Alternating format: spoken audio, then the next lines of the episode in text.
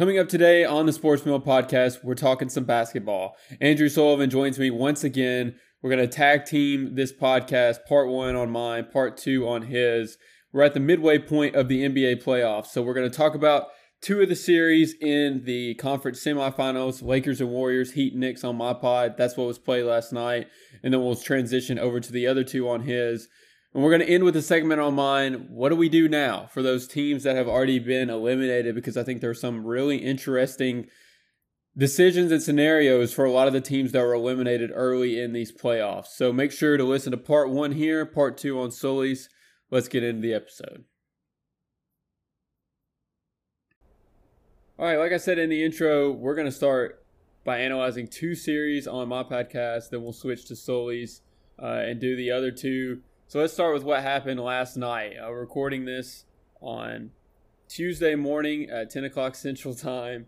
Um, so not too far removed from the games last night. And I want to start with Lakers and Warriors because I think that was kind of the poster series for this round coming in. You have LeBron versus Curry. You have the Warriors, obviously the dynasty of the last decade, versus LeBron, the best player of this century, essentially. And uh, I'm not surprised solely that it's three one early, uh, based on how it's gone and based on how the Lakers have played. I did think it would be two two after last night, but now it, the Lakers are obviously in a really tough, or the Warriors are in a really tough spot, being down three one.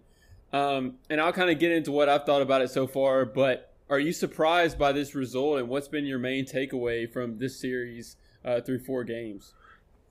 Yeah, I know we didn't come on and give our predictions at, at, before these series started. I did think the Lakers were going to win the series, so I, I can't say like I can't say I'm stunned, but really I think what you've seen happen in this series is both teams have had their one game where they were just flat out better than the other team. They blow them out, they dominate, but then the two games that were close, you've seen the Lakers pull both those out, and that's how we end up at a three-one series here. When really I, I think the teams have played more evenly than that series might indicate. But I'm sure we'll talk about last night's game some. It just feels like the Lakers role guys, reserve guys have stepped up a little bit more so far in this series than the Golden State guys have. And I think in the playoffs, a lot of times that's something that gets forgotten a little bit until we see it every year is we talk all about the stars. We talk about the big moments. We talk about LeBron stepping up in the clutch. We talk about Steph Curry shooting the game winning shot a lot of times that's not what happens. A lot of times it's what happened last night where Lonnie Walker comes off the bench with no points in the game so far and then drops what 17 or something like that in the fourth quarter. Yeah. It's it's Marcus Smart for the Celtics who has the open 3 with the chance, you know, to win the game for the Celtics. That's a lot of times what happens because these star players get so much attention and I think so far in this series that's what we've seen. Yeah, you know, it's interesting because I think the Lakers for me are what I thought the Warriors would be. I remember when we were doing the the pod before the playoffs, and we were picking, you know, the original series. We both had the Lakers winning, and we kind of argued over the Kings and Warriors. And obviously, that was either team could have won that series, but I said I trust the Warriors more, and it's because I thought they had the pedigree and they had just a better overall team. And I don't think I thought the Lakers would would make it very far, even though I picked them to win that early series. Now I think it's the opposite. I I think the Lakers have a better team, a deeper team than the Warriors do. And that's kind of crazy to say. And a lot of credit goes to Rob Pelinka and what they've been able to put together because one through eight, they might be the deepest team in the playoffs. I mean, you could argue that my Boston Celtics are right there with them, and I think that's fair. But I did not think we'd be in a situation where the Golden State Warriors, with all these players that we saw last year Thompson, Green, Wiggins, Poole, they're not they don't really have anybody besides Steph. And here the Lakers are, like you said, rolling out Lonnie Walker, their eighth man, who scores, you know, 15, 17 points in a fourth quarter of a of a game four in a playoff game. So, you know, we'll get into a little bit later what we think is gonna happen later on. But these Lakers definitely look like a team with this depth that can win a lot of games, especially in the climate of this NBA where there's not really a dominant team this year. Yeah, and I think what even bears that out is you think about like guys they acquired at the deadline. Like Malik Beasley has played 18 minutes this series, and most of them came in, in their blowout in their blowout games.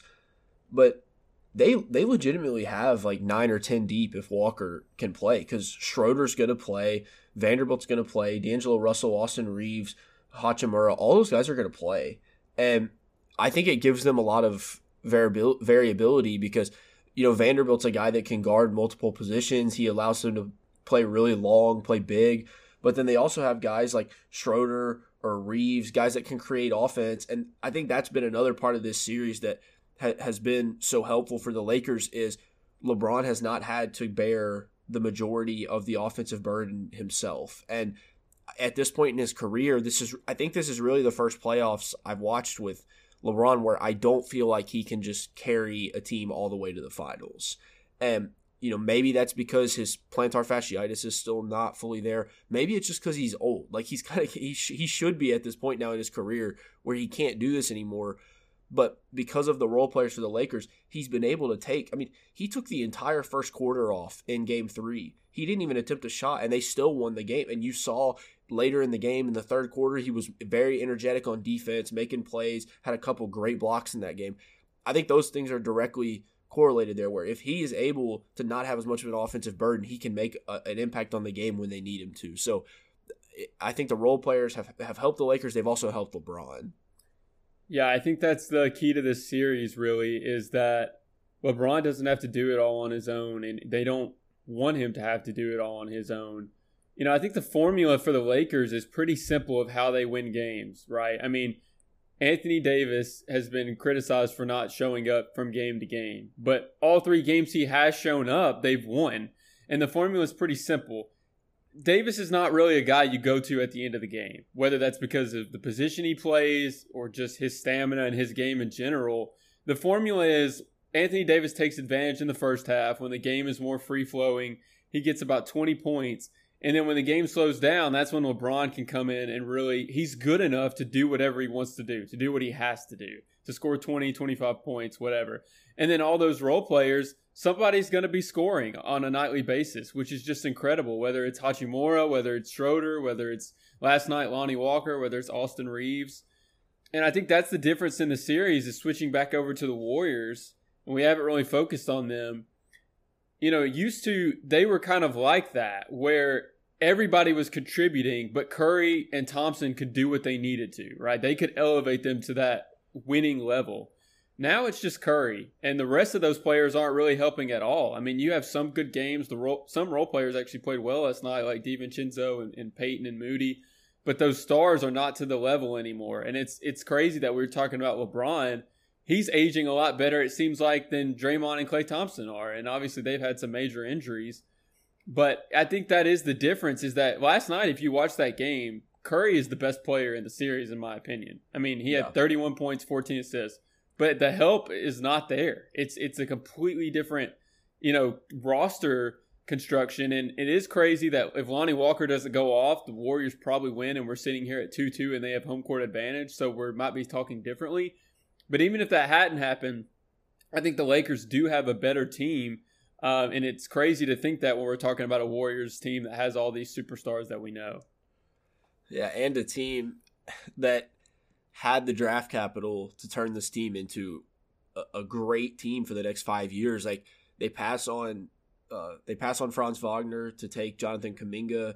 That you know Lamelo Ball sitting there at the next pick after James Wiseman. Like that to me is where you see this team start to have some depth issues. And also, Jordan Poole has just been horrendous in this series. And they really need that offensive punch from him now because Clay Klay is a good player, but Klay cannot carry a team as a second option anymore. Like Poole needs to be the guy that can create offense for them, especially when Steph sits.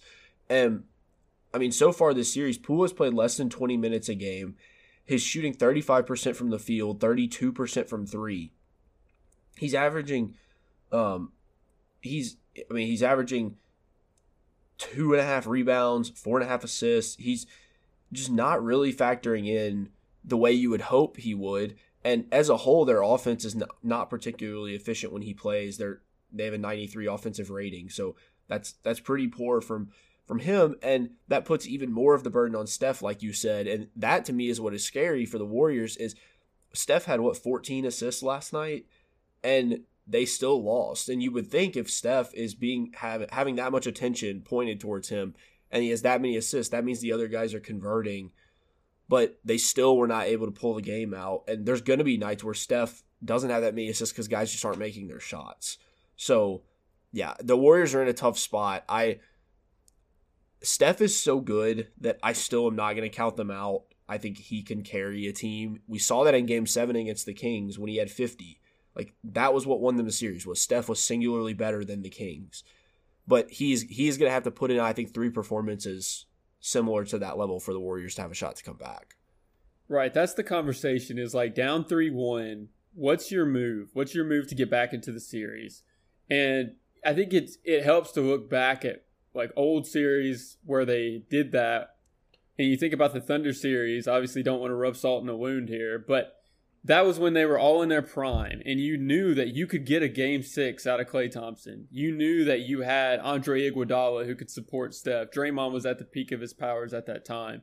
And you look at this team now, where do you and where do you go? I, I just don't think you can count on any of those other players helping. And, you know, last night the Warriors kind of finally figured out what's working, and people have been saying it is like all their off ball movement is not was not working with Steph off the ball. Like they needed to put D- Davis and pick and roll with Steph and let Steph pass. Like I mean, we saw all the cuts that they were getting for layups last night and all the spray outs for threes. That's the formula for success, but I don't know if those shots, like you said, are going to go in enough because Jordan Poole, they they're paying him, you know, a bunch of money now to be a scorer, and he had zero points last night.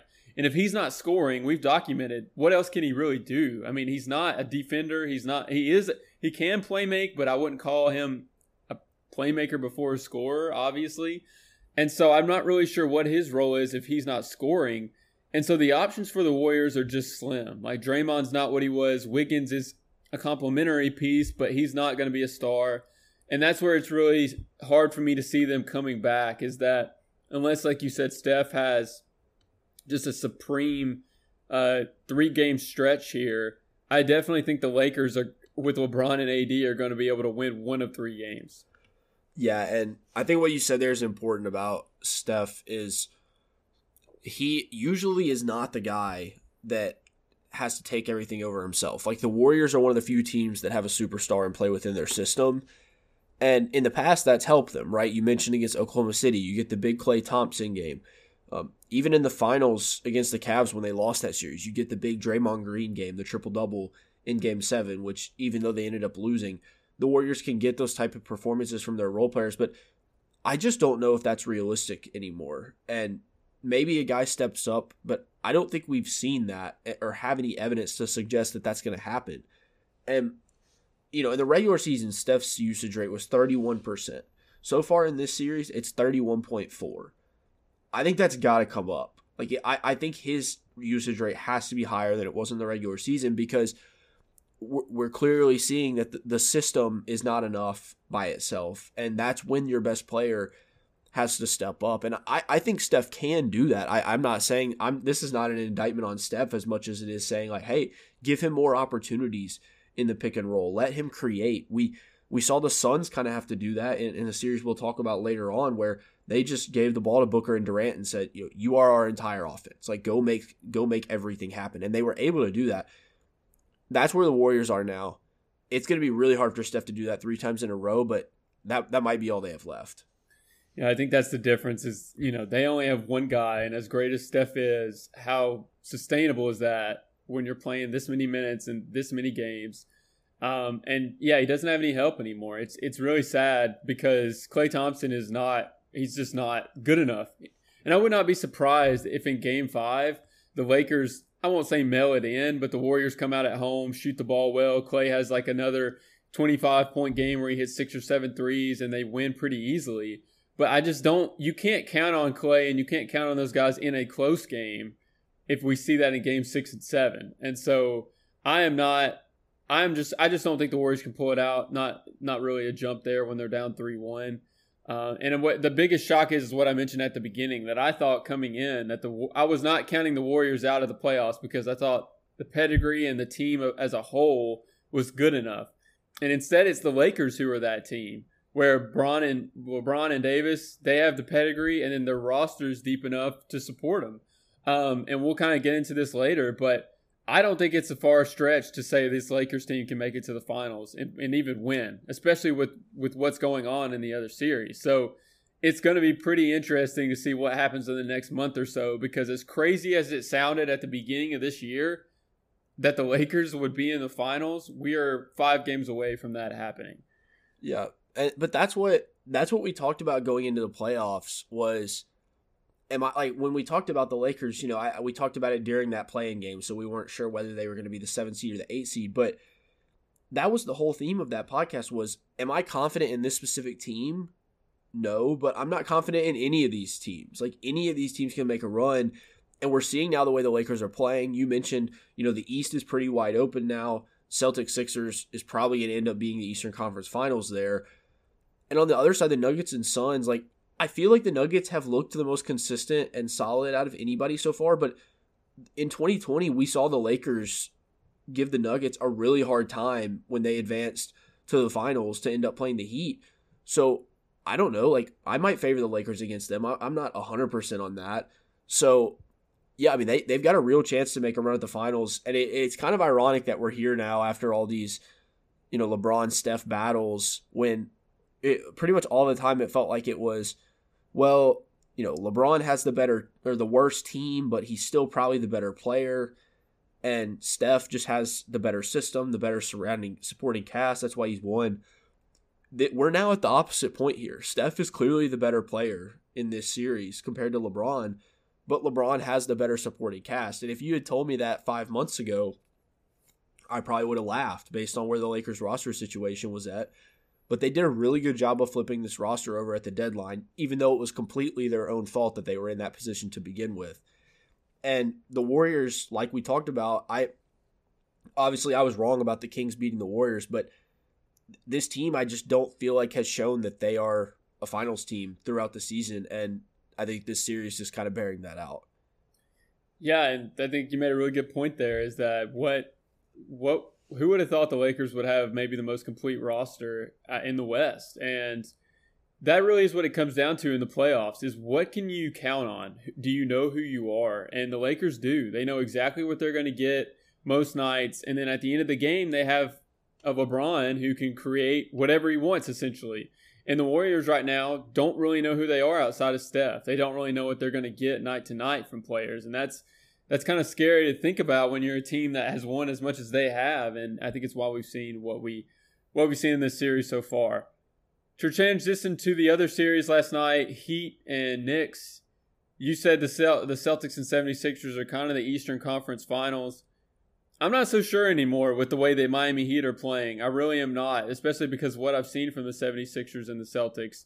Um, it's easy to say that the Heat aren't that good because they were an eight seed, but they're sure not playing like it anymore in these playoffs. They're up 3 1 themselves now on the New York Knicks. Um, you know, this is kind of another series where early, obviously, the Heat are, we haven't talked about them since they beat the Bucks, but you know, we didn't even think that was a possibility coming in. You know, they lost that play-in game to the the Hawks, and we actually recorded after that. And I think we were just like, this Heat team's dead. There's no way. You know, they beat the Bucks, insane. You know, there's a lot of reasons for that. And now they're up three one on the Knicks, who we both thought the Cavs would beat. I was I thought it would go to seven, and you thought the Cavs would beat them easily. Um, but they don't look good either now. Um, and it's kind of sad. I think this speaks to the Bucks' chances more than it does anything. But what is your takeaway from just the playoffs in general for these two teams? And what do you think about the Heat uh, chances in these playoffs now that they're up 3 1? Yeah, I mean, I'll be honest, this side of the bracket has just kind of baffled me in what has gone on. Um, I'm glad we didn't come on before this series because I probably would have picked the Knicks to win. But to me, this series and and part of this is Miami. Don't get me wrong. Like part of this is Miami's defense, but the Knicks so far have scored 101, 86, 111, and 101 points. Like that's just not that's just not enough. Like you just can't win in the playoffs with with that kind of offensive output. And Randle, I know like I talked about in the Cavs series why I didn't necessarily believe in the Knicks, and it was because Julius Randle. We saw that didn't matter. They were still just a better team. They, they out physicaled the Cavs. They were they were better than them in every facet of the game. But Randle now has 55 total points in the series, according to according to Basketball Reference. And granted, that's in three games, so not as bad. But he is not contributing at a high enough level. He's 22% from threes, 44% from the field. Brunson has not shot the ball well from three at all. Um, none of these guys have really shot the ball well. As a team, they're 28% from three. So their offensive output is just like not at the minimum level it has to be to win a playoff series. And especially when you're playing against the Heat, the Heat don't have some firepower offense, but they're gonna they're consistent enough with Butler, with Bam. They have ways to get to get good shots, to get good looks. It feels like until the Knicks make changes offensively, they're just going to be drawing dead. Yeah, we just talked about with the Lakers about it's really important to know what your team is, who you are. And I don't think any team exemplifies that more than the Heat. You know, you kind of have to scratch the win loss record besides their name once they get to the playoffs. If we've learned anything at this point, and it's that they know who they are and they know how to win games. And to me, this series is as simple as the Heat are just the better version of what the Knicks want to be. The Knicks all season have kind of said, you know, we're this scrappy team that doesn't have a lot of star talent, but we play together. We have Brunson who can hit late game shots. We have Randle who can chip in some points, and we just kind of win by committee and toughness. Well, that's what the Heat are, but even more so.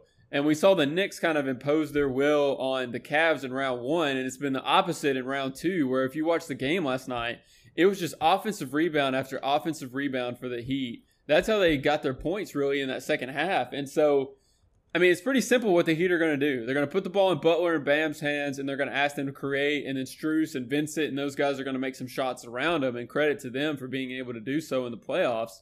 But it's not like the Heat are just this enigma to figure out, but they're just really tough to play. And then Kyle Lowry is the epitome of like the zombie heat. I mean, he just never dies and in the playoffs and he's come back to life. So it's really been incredible to see. Not surprising to see them be able to have postseason success, but obviously playing the Bucks in the first round, you didn't expect it.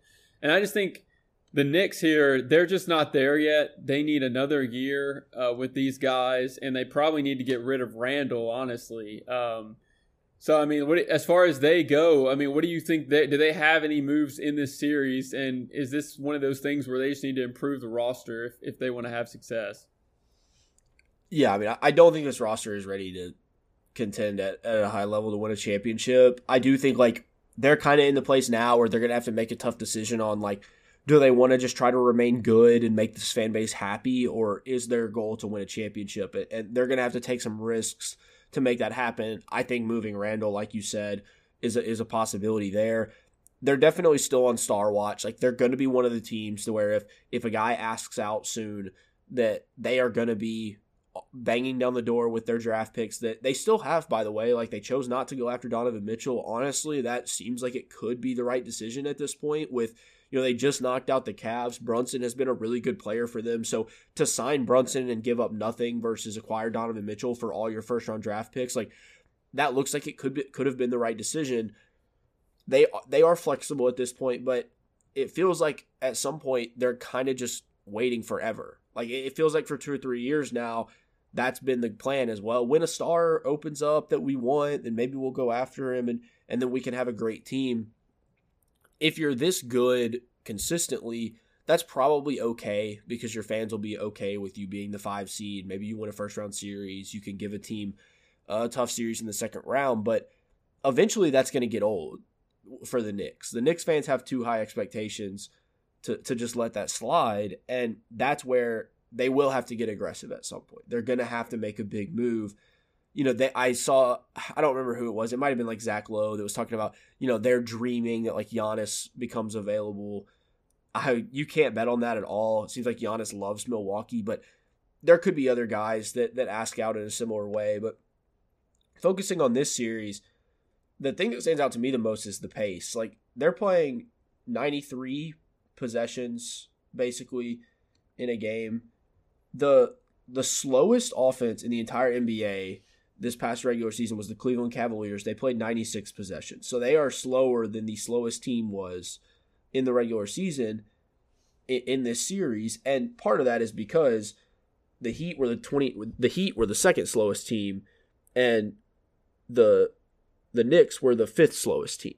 So you have two teams that are you know slowing everything down to a halt, feel like that is hurting the Knicks because they're just grinding this game to a halt and they, they can't get anything going in their half court. And they're really a team that was built around offensive rebounding, you know, trying to just muck up the game. But the Heat are rebounding offensively at a very similar level to the Knicks. You know, the, the Knicks offensive rebound percentage is 27%, the Heat's 24. So there's a gap there, but it's not significant. And so when the Heat are able to, you know, match the Knicks' strength and then grind this game down to a halt, that's where you see the Knicks' struggles come into play. And that's where the Heat are so good, is that it feels like when Spoelstra gives them something to focus on, they legitimately can go out and execute it. And that sounds really simple, but there are a lot of teams that they can have some great idea about what they want to do. You saw the Warriors make that adjustment with going small, trying to keep Draymond and Looney off the court at the same time. But then you have to have the players that can actually step up into those lineups and make that work. That feels like what the Heat have actually been able to do is they, they came in with a plan and they're able to execute. Yeah, I mean, that's the Heat do that better than anybody else is that they play to their strengths. And this is not a supremely talented team, but what happens when you slow the game down and you really compress the floor is it takes away really what can beat you it doesn't really matter now if you have better players. It's about the scheme and the execution. And we just mentioned the Knicks aren't that supremely talented team. Brunson is their best scorer, and look at him. He's not going to overpower you. He's gonna he finesses you with his skill, and that's something that is going to be able to be beaten if you play well. Um, and I think if we've learned anything, you know, you, we were talking about the Knicks as a future as a whole really to me in this modern day of NBA, you need two really good players and a obviously a good overall team, but you need a, a wing guy that you can give the ball to and say, go win us the game. You know, the Heat have that in Jimmy Butler. The Celtics have that in Jayson Tatum and Jaylen Brown. You know, the Sixers have that in James Harden and Joel Embiid, but they're still kind of missing that wing. And I think the Celtics should be up 3 1 right now, if we're being honest. And that's hurt the, the Sixers. And then you look over in the West and you have Devin Booker and Kevin Durant. You have Kawhi Leonard and Paul George, who, if they're healthy, who knows what happens. You have LeBron and AD. Uh, the Warriors kind of break that mold just because of how good Curry has been.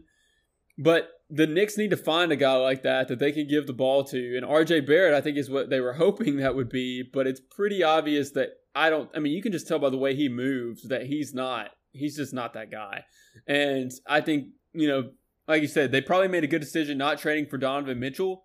But if somebody comes available that's better than him, I would definitely want to make sure I'm in on that for the Knicks because they do need to upgrade that star position along with. I think Brunson, great pickup, but he can't be the best player on this team. And the Heat are exploiting that in this series. And we'll probably talk a little bit later on your pod about what we think is going to happen moving forward. But the way this Heat team plays now and the, the things that I've seen from the Celtics and 76ers, your point is why I think they could win the, the Eastern Conference Finals. They're going to be able to execute and they're going to be able to frustrate whoever they play. And to me, the Celtics and 76ers both have weaknesses that are exploitable. Um, and so if I'm a one of those teams' fans, I'm scared to play the Heat in the conference finals. Yeah, that the Barrett thing is really interesting too because if you had told me he was going to come into the series and average 22 points a game, shoot over 40% from 3, I would have thought, oh, the Knicks are the Knicks are in a really good spot. Like if they're getting that kind of production out of their number three guy, then that's great. But when Randle is playing so poorly, then that's where the drop off happens. And like you said, when it feels like they're always just hoping, like, oh, maybe RJ will play well tonight, maybe Randle will play well tonight, but they don't necessarily have that guy that they can just go to and get a big shot. And that's really the important part. And Brunson is somewhat able to do that, but at his size, it's still just hard for him to create something out of nothing. Sometimes they definitely need that guy. And honestly,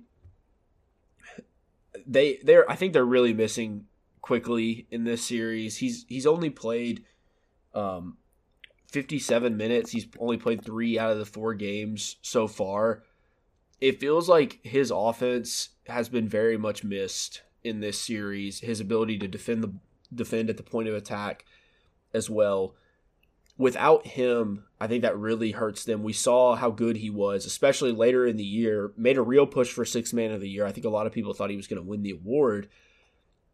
Not having him available also has been very uh, a, a very big deal for this team. And even when he's played, he has not been able to make much of an impact. Right, I think that that's really your reason. Just like we talked about the Lakers Warriors series, the rest of these players that they were touting as being able to make them a playoff team quickly, Josh Hart, uh, Quentin Grimes, they've not been there really at all. Um, it's a had to be Brunson, Barrett, and Randle, and those three guys aren't good enough. Let's just be honest. I mean, I think it's laughable now that Quickley was even up for the Six Man of the Year award, and certainly you can't discount his performances, but I mean, he's just he's a non-factor. And like you said, even when he did play, he wasn't playing well. Um, and that's the difference between a good playoff team and not. Is you have role players who step up. You already mentioned this, and then there's teams who don't have that. And the Cavs had nobody outside of their best players, and now the Knicks have seen that go away as well. And I think that's something the Heat do better than anybody else. Is somehow they find a way to get those role players to step up. And that's what's crazy is in the modern discourse of first take and media, every storyline from every game is how did the star player play? If he played well, okay, he needs to play like that again. If he played bad, he let the team down. He needs to step up. And that's really all the analysis is on these major TV shows. But really, if you look at the in between the lines, a lot of times the role players and the team tell the story of the game. And yes, you're going to have a Jimmy Butler 56 point performance where he just puts them on their back. But for a series, like you mentioned with the Lakers, it's the rest of the team that determines whether or not you end up winning the series. And so far, we've seen the Heat be able to rely on their guys, even though those guys may not be as well known, more so than the Knicks. Yeah, and especially once you get in a series, I think that's the case because you start to see teams make adjustments to counteract teams' best players. Like it's a lot harder to do that on an individual night in the regular season, but I think that's what you saw in the second half last night of the Warriors Lakers game was they started to devote a lot more attention to Anthony Davis because they realized that they were going to have to to make adjustments to stop him after the dominant first half that he had. And then that's what opened up the perimeter for some of those role players. And you saw Lonnie Walker was able to take advantage of that in the fourth quarter, step into a lot of open shots because of the space that was created there for, for the Lakers team. That to me is the way that you have to function in these playoffs is your role players have to be able to take advantage of the the bending of the court that the superstars create. You see that all the time with the Warriors. You saw so many open lanes for Steph to hit passes on because he his gravity, he attracts so much attention from the defense. The Knicks don't feel like they have that guy. They don't feel like they have the guy where de- defenses are having to change the way they play because of it. And one last note on this series for me. The the Heat are currently defending the Knicks at a rate that would make them the best defense in the NBA over the course of the regular season. Obviously, small sample size. Take that for what it's worth. On the other hand, and, and I think this is this will surprise people because the pace has been so slow, the scores have been so low in this series. The Knicks are defending at a rate that would put them at like the 21st best defense in the NBA over the regular season. So, yes, the scores are lower, but that's a pace thing. The Knicks are not defending the Heat well. So, both sides of the ball, there's improvement that needs to happen for this Knicks team if they want to have any chance at coming back in this series. I mean, yeah, you summed it up perfectly there. I, I don't think they can just because of what you said. The Heat, every one of their wins looks the same. It's like 108 to 100, or the blowout game is 105 to 85 instead of the Knicks really keeping it close. And if you don't have the ability, whoever is able to control the way the game is played is going to win. And so far, the Heat have been able to do that every game. And I don't see that stopping here in game five. Would not be surprised if they win game five. Obviously, the Knicks will be back home at MSG. But Randle had a really concerning comment last night after the game that the Heat may just want it more.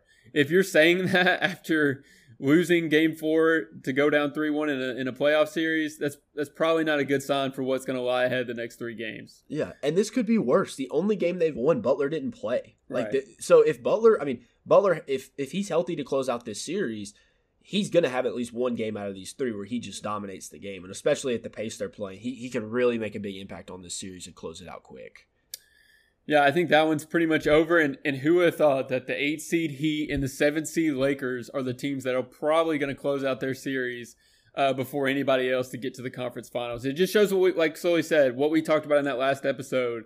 Uh, this playoffs is is was there for anybody who could get in, which makes it more head scratching to bring up a random point why the Mavericks didn't try to get into the playoffs because who knows what would have happened. But we still got a lot to talk about here. We're going to take a quick break and uh, we're going to do a quick segment on my pod uh, discussing some of the teams that are knocked out. What do they do next? And then we're going to switch over to Sully's.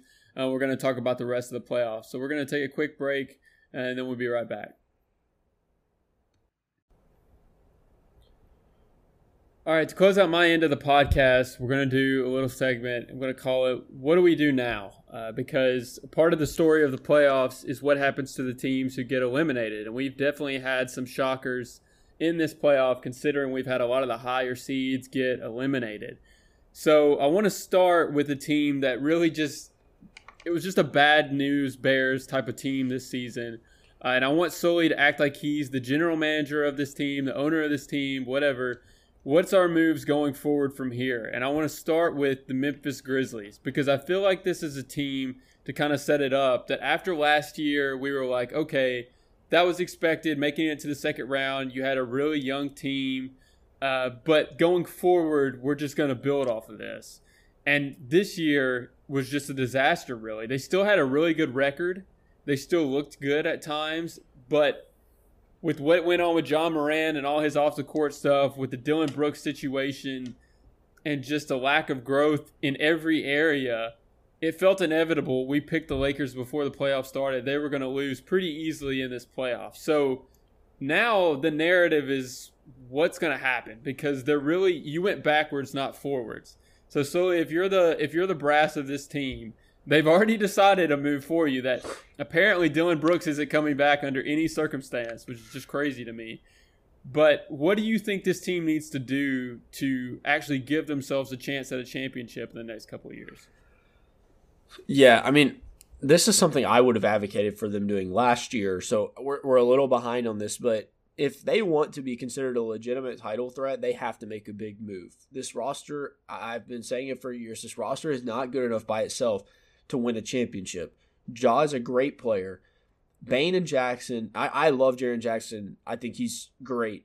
Those guys are not good enough, second and third options, to go win a championship. And especially with the way this team is built, all of these guys right here that I'm about to list are like the same.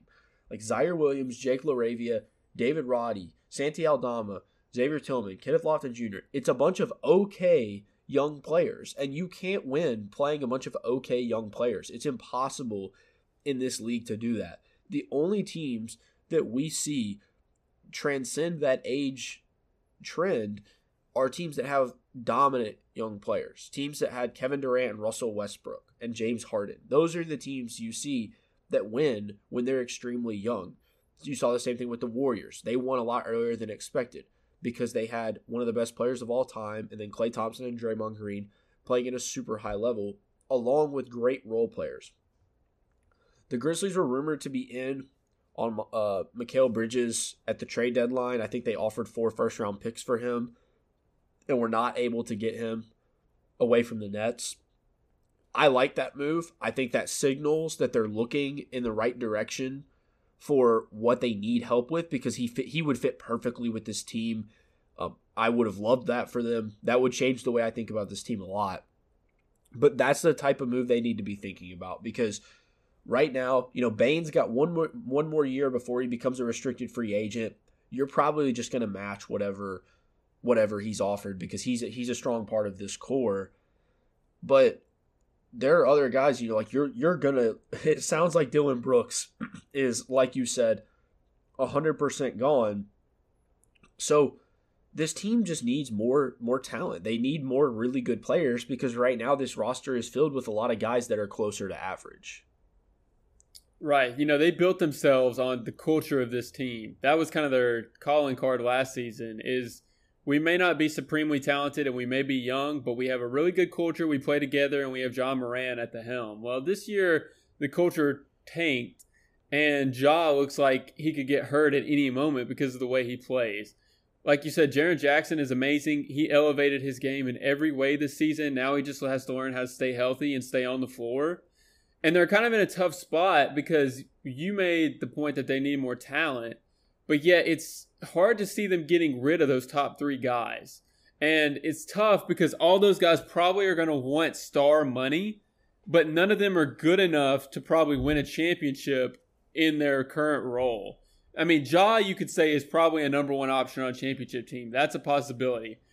Is Jaren Jackson a two, though? Is Desmond Bane really a three? I mean, he could be, I guess you could say, a Khris Middleton type player, but you really need a Giannis, and I don't think Ja is that yet. So they're in a tough spot because you're going to have to make a decision either to add to those three guys with talent or trade one of them and try to get somebody that you know can put you over the top.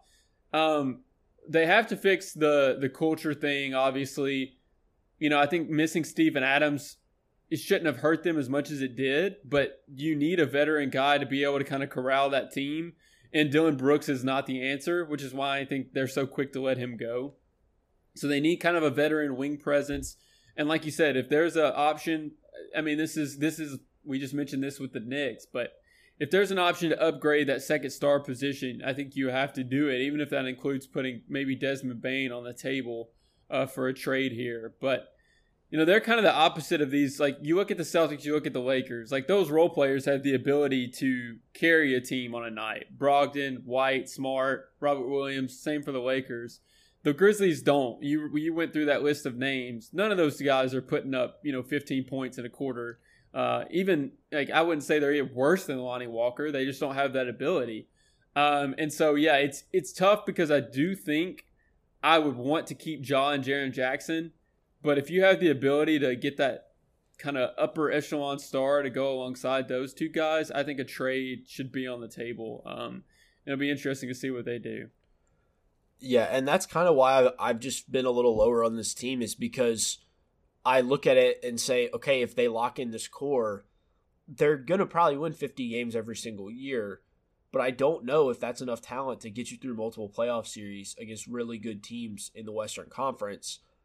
And that's the hardest leap to take. Like where where they are at right now to the next stage of development for an NBA team is the hardest leap. To be go to go from good to great is really really difficult to do unless you bring in top talent. And that to me seems like where they're going to have to go because, like you said, Jaren Jackson Jr. and Bane are great players, but I don't know if they're title winning guys with the current surrounding cast that they they have in Memphis and Ja. I I guess I, I I probably agree that it is possible that he can be the best player on a championship team, but I think it is much more in like the Jayson Tatum side than like the Steph Curry side, where like if and I'll explain that a little bit. Like Tatum to me is a guy where if the roster is as good as the Celtics roster is right now, he can win a championship being the best player on a team. But I don't know if he can take a good roster and win a championship with it. Like maybe a Steph or a LeBron or, or a Kevin Durant, one of those guys. And that's where I kind of view Ja is like I think Ja needs to have a great roster around him to win a title. And that's that's fine. There's only like five guys in the NBA that I think can take a decent roster and go win a championship with it. But that's not where the Grizzlies are currently positioned. So if their goal is to win a title in the next five years, they, they have a lot of room to grow to get to that point. I definitely agree about Ja. I'm not sure his style of play is ever going to be able by himself to win a series. And that just goes back to what I was saying. Like the guard, that guard ball dominant player, it's hard to win with them as your best player. To me, you need a wing guy and and have the point guard supplement them. And I think we've that's been proven over the last several years. Unless you're you're Steph Curry, um, and there's just not many humans alive that are ever going to play basketball like Steph Curry, if anyone. So yeah, I definitely agree with you there. Let's stick to the conference and do something. Go to a team that was where the Grizzlies were last year. Um, and that's the Sacramento Kings, right? They finally make it back to the playoffs. They give the Warriors a run for their money. Easily could have won that series uh, if they played a little better. They have Fox, they have Sabonis, but like the Grizzlies, they don't really have a star player. I think we would all agree De'Aaron Fox is not to the level yet of a championship carrying, uh, you know, a guy who can carry a team to a championship like we just talked about. So this is more, I guess, of not even just next year for them, but just in the grand scheme of things. if you're looking at the Kings and you're like, okay, we've proven we can make it to the playoffs, we can prove that we can hang with some of the best teams. What are we going to do to surround what we have to get us to a championship maybe in the next four or five years? And if you're the general manager of the Kings, what are you kind of looking at doing from a roster perspective?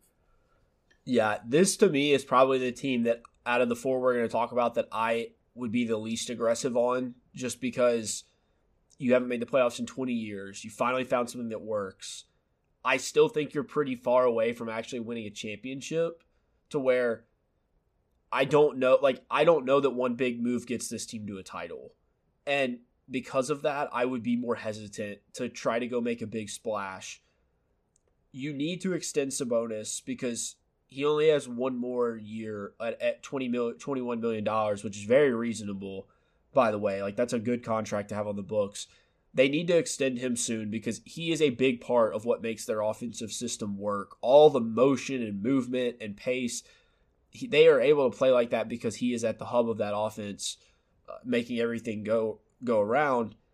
And you know they're losing Harrison Barnes is going to be an unrestricted free agent this year, so I'd probably like to see them add somebody on the wing.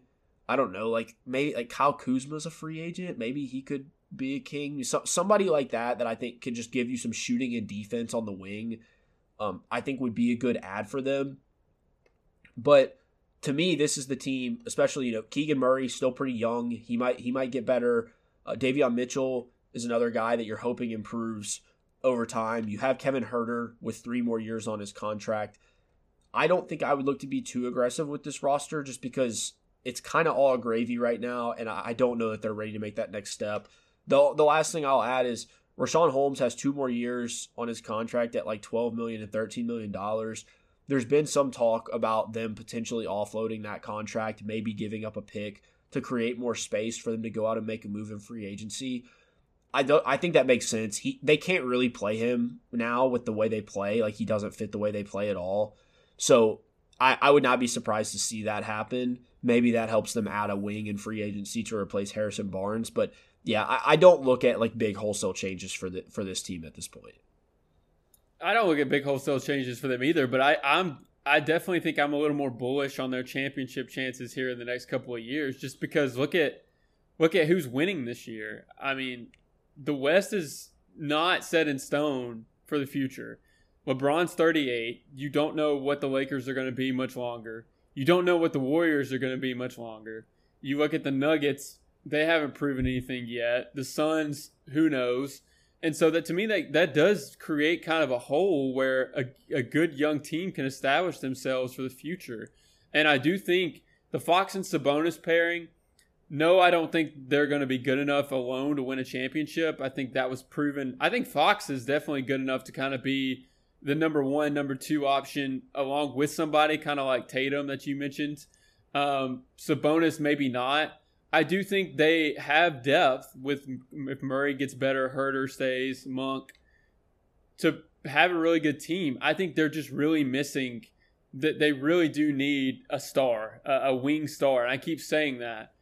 And whether that's somebody that's proven or somebody that's young that they can go can go get, they need somebody other than Fox. This is kind of just I mean, I wanted this to be interesting. Throw something at you I don't really know what their draft capital would be to trade. What if they went and got like Brandon Miller, Scoot Henderson in this draft? It, I mean, I, I don't know how much of a possibility that is, but I think that type of player, maybe not Scoot as much because he's a little smaller, but like a really high volume scoring wing like Brandon Miller to me. Obviously, we don't know how he's going to perform in the NBA, but to me, that's what they're needing is somebody that type of frame like Harrison Barnes is, but actually good that can be a star on your team. So I thought that might be an interesting move for them. Is what if they went and got you know a pretty high draft pick to trade for with one of these teams? Um, I don't really know what they would trade, but that's kind of to me what they're missing. Yeah, I mean, I would really like that. I, I think it's going to be really hard to get into the top three this draft because I think those top three guys are going to be looked at as pretty good prospects. And then after that, it's a lot more of an unknown. So depending on the team that's there, you know, maybe there's a better chance to trade up if there's a team that, you know, really, you know, is has a bunch of wings already. They're not a big fan of Miller. They're interested in trading down, but it also is going to be more difficult for the Kings because because they made the playoffs, there's going to be teams ahead of them with similar capital that are going to allow a team to probably move down to like eight or nine rather than, you know, I don't even know what pick the Kings have, but it'd probably be like 23, 24, something like that. So if they could do it, I would, I mean, that would be great. He would fit their system very well. I think all the open threes that he would have for that offense would be great, but I think it would be really difficult to make happen um, the, I think honestly, I think the reason I'm a little more pessimistic on this team is because, I, and it's funny because I was really optimistic about them in in their current form, but I don't know like where they get a lot better unless they just get guys that are just as talented offensively and are better defensively because they already had the best offense in NBA history this year. So I if they were at this level this year with the best offense in NBA history, defense is really the only place they can improve. And I'm not sure that it's possible to have a good defense when De'Aaron Fox, Domantas Sabonis, and and those guys are your core. Because Fox is not a great defender, and Sabonis is just not a good defensive big man at all because he can't really protect the rim. So maybe they can get enough defensive wings. Maybe, you know, if Davion Mitchell continues to get better, Keegan Murray can be a solid defender. He continues to get better. Maybe they get to that point, but to me that's the that's the the big question for me is like can they get this defense to like average? Like if they can get this defense to average, then like you said they become a legitimate a legitimate threat if assuming that they can maintain the, that level of offense uh, along the way. Yeah, the Sabonis rim protection is definitely a concern. But yeah, I think like you said, you would just have to surround them with three good defenders. Whether that's find a guy who's a star who can play both ways. Um, but yeah, that, that definitely is a concern moving forward. I just do think out of all the all the teams in the West, they have the potential to kind of be someone who could establish themselves as kind of a, a stalwart in the playoffs uh, along with maybe the Nuggets and, and the Grizzlies coming up. Because there is a lot of uncertainty with some of these older teams. Like, I don't think the Lakers will be able to have this roster for very much longer. It's just they didn't construct it to be that way. And several other teams are like that as well. So it'll be interesting to see what happens, especially in the West moving forward. Here's one uh, the last thing I'll add on that, and this is something that like is hard to project, but there are always more good teams coming down the road than than we expected. So like when the Lakers fall off, you know the Thunder are going to be trending up, and or the Rockets are going to be trending up. When when you know the the Warriors start to get worse, the Pelican maybe Zion stays healthy, the Pelicans trend up. I think you have you have to be looking not just at the teams that are getting worse, but the the chance that a lot of these teams are going to improve because that's always what happens in the NBA. Like you, you look at a conference and think, oh, it's wide open. Like, think about when LeBron left the East in 2018. It's like, wow, the East is completely wide open. Like, there's not really any great team. Then the next year, you know, you have Kawhi Leonard goes to the Raptors. The Celtics are pretty good. The Sixers are great. You know, that's kind of just what happens in this league. You know, the Bucks, Giannis continues to get better. So it's, I would say, they definitely there is a window that could open up, but there are going to be a lot of teams that are trying to jump into that, and so the Kings are going to have to be aggressive if they want to if they want to be one of those teams. Yeah, certainly that's a good point. Is we're talking about teams that have exited the playoffs, but you know we you could technically talk about a lot of teams that didn't even make the playoffs of what they're going to do next, including you know the Thunder, like you mentioned. So that's a really good point. It's not going to be easy, but I do think they're set up for success yeah. if they play it right. All right, let's move to the East now.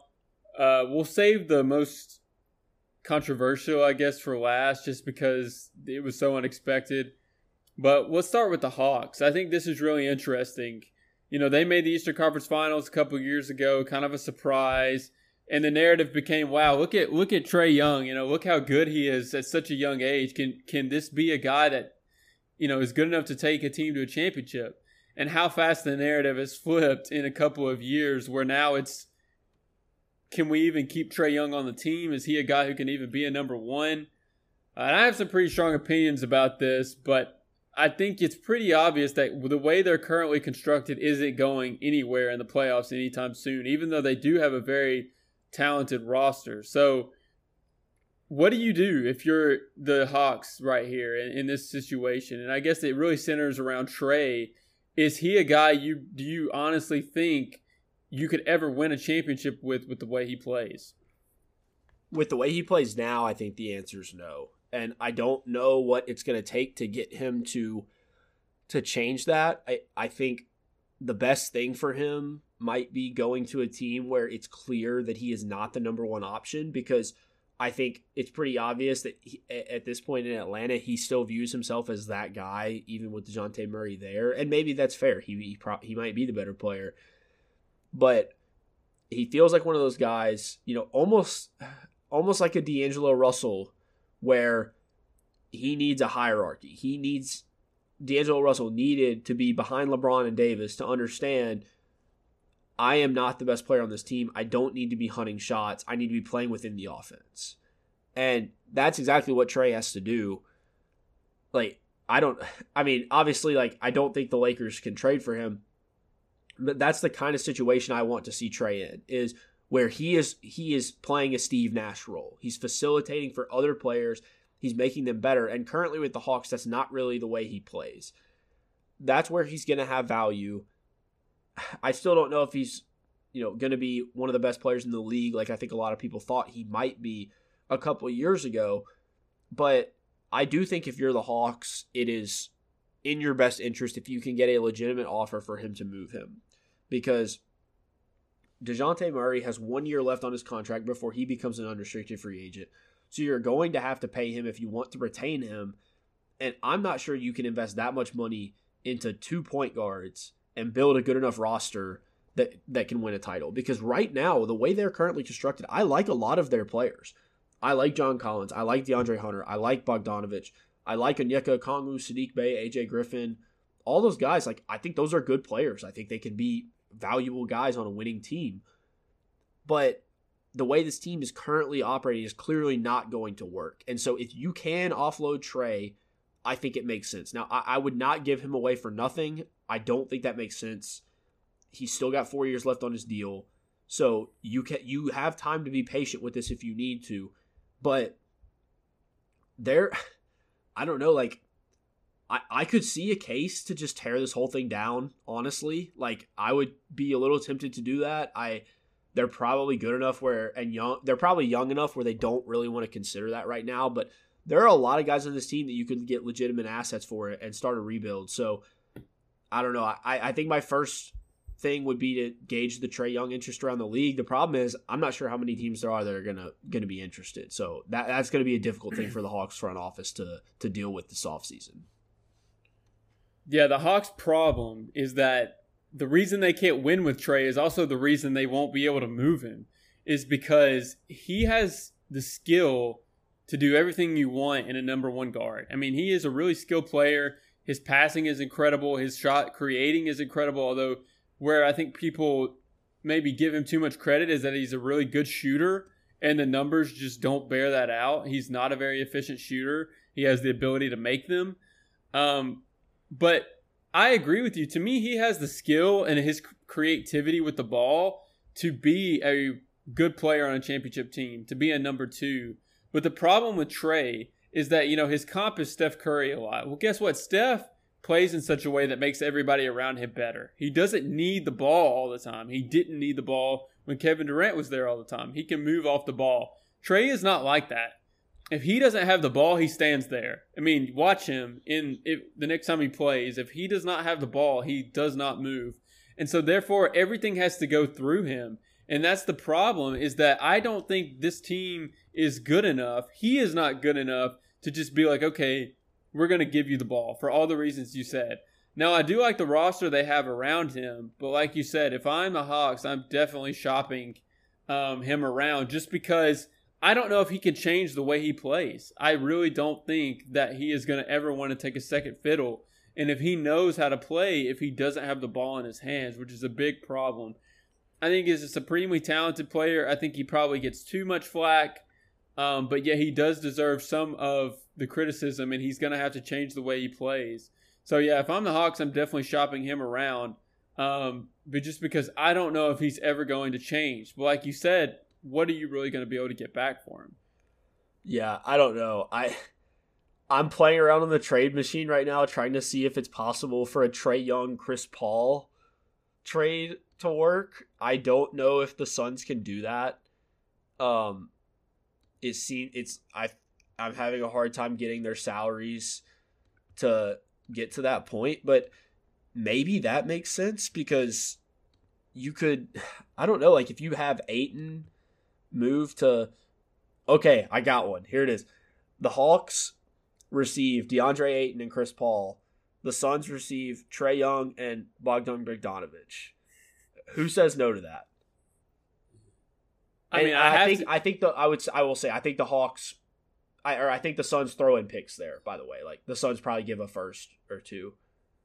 Yeah, I just don't know what the Hawks' plan is there because you like what are you doing with Capela and Okongwu in that situation?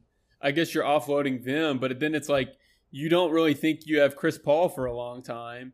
To me, Ayton and Capela are not that much different. So yeah, I'm I mean, you're sure not keeping both. Like right. I think this this is more if if you're saying that we're trying to rebuild. Like we're gonna get a couple picks for Trae, we're gonna pick up Ayton, and then potentially just flip him again. Like I I wasn't gonna make a three team deal in a minute, but that yeah. that to me is like what you would be looking at there. Or like you said, trading Capela and then saying like, okay, Ayton's a guy that we want to have long term because yeah.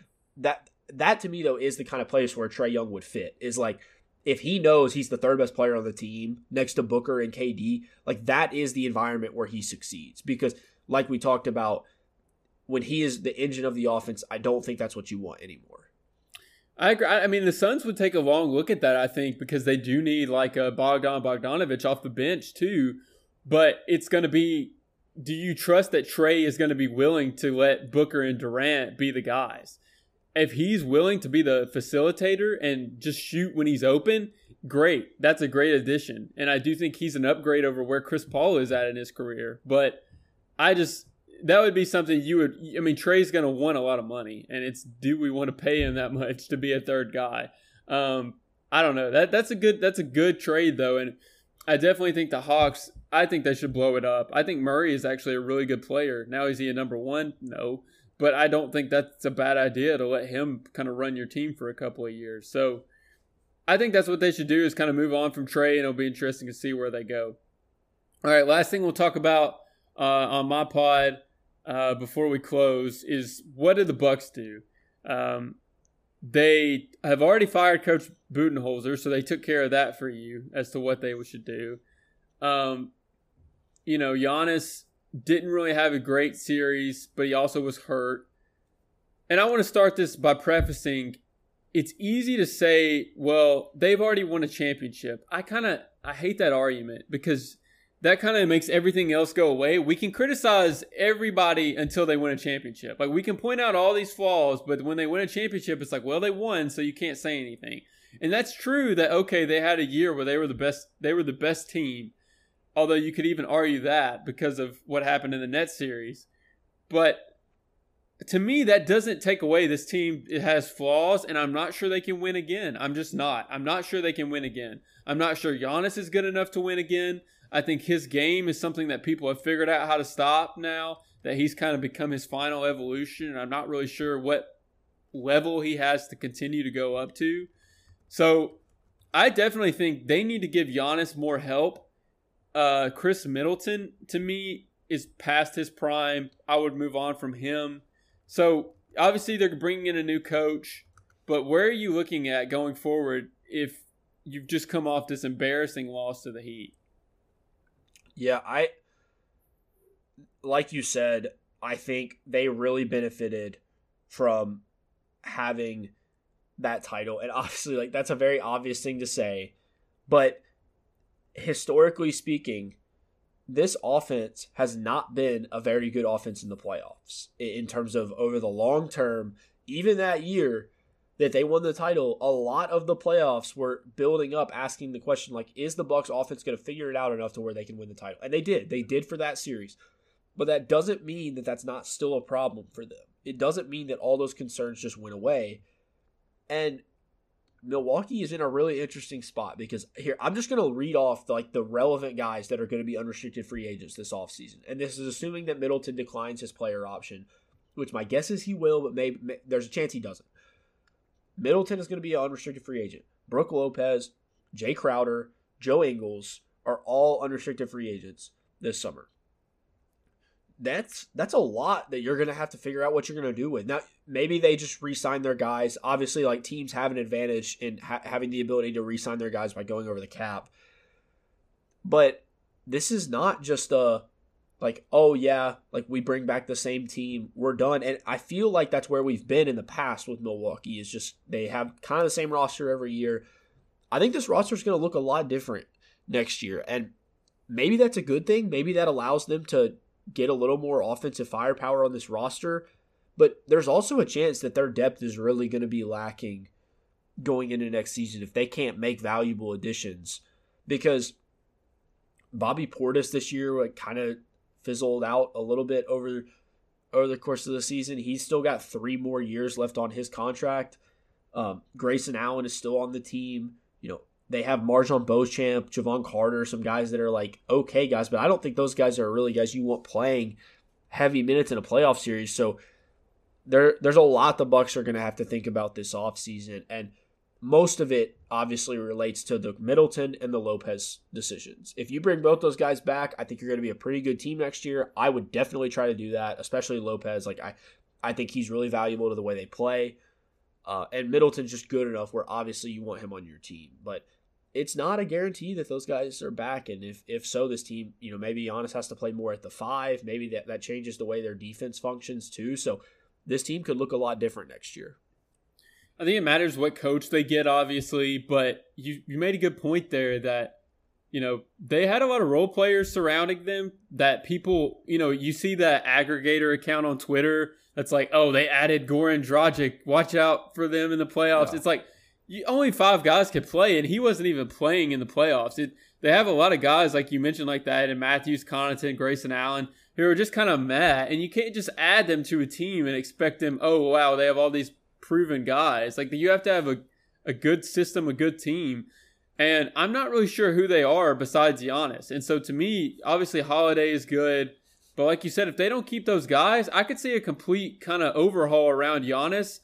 And honestly, I could see a couple years here where they struggle. Maybe not necessarily in the regular season, but I don't really know if they have a formula to win a lot of games in the playoffs right now. I just don't around Giannis. And so to me, they need to get a better second star. I don't know if Middleton's the answer. I'm not saying necessarily you don't resign him, but to me, they have some some searching to do because I'm not sure that Giannis is good enough on his own. They just didn't have a good enough team around him this year. And you can say, well, just play better, but I think I would do some roster revamping if I'm them because I'm not sure they're good enough with with with the current construction. I would like to see them add a point guard honestly. I just I think that might help the way their offense functions because a lot of times things feel clunky with you know Jrue Holiday is not necessarily like the most aesthetically pleasing offensive basketball player. A lot of times he's a, a little all over the place.